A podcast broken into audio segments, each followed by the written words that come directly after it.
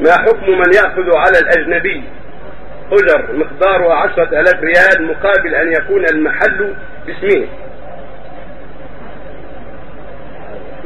ما عنده هذا آه. اصلا لا كذب اذا كان ما له عمل ولا هو شريك ولا ولا لا متشارك معه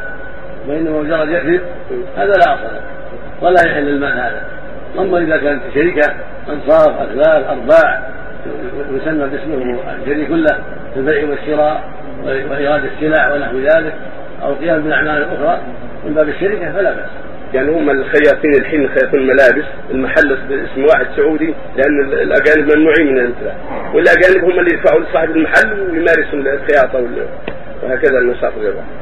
اذا كان شريكا لا لا باس آه، اما كذب الحكومه منعت هذا الشيء آه. ويجعله كذب وهم وهم حيلا حيل على ما ما-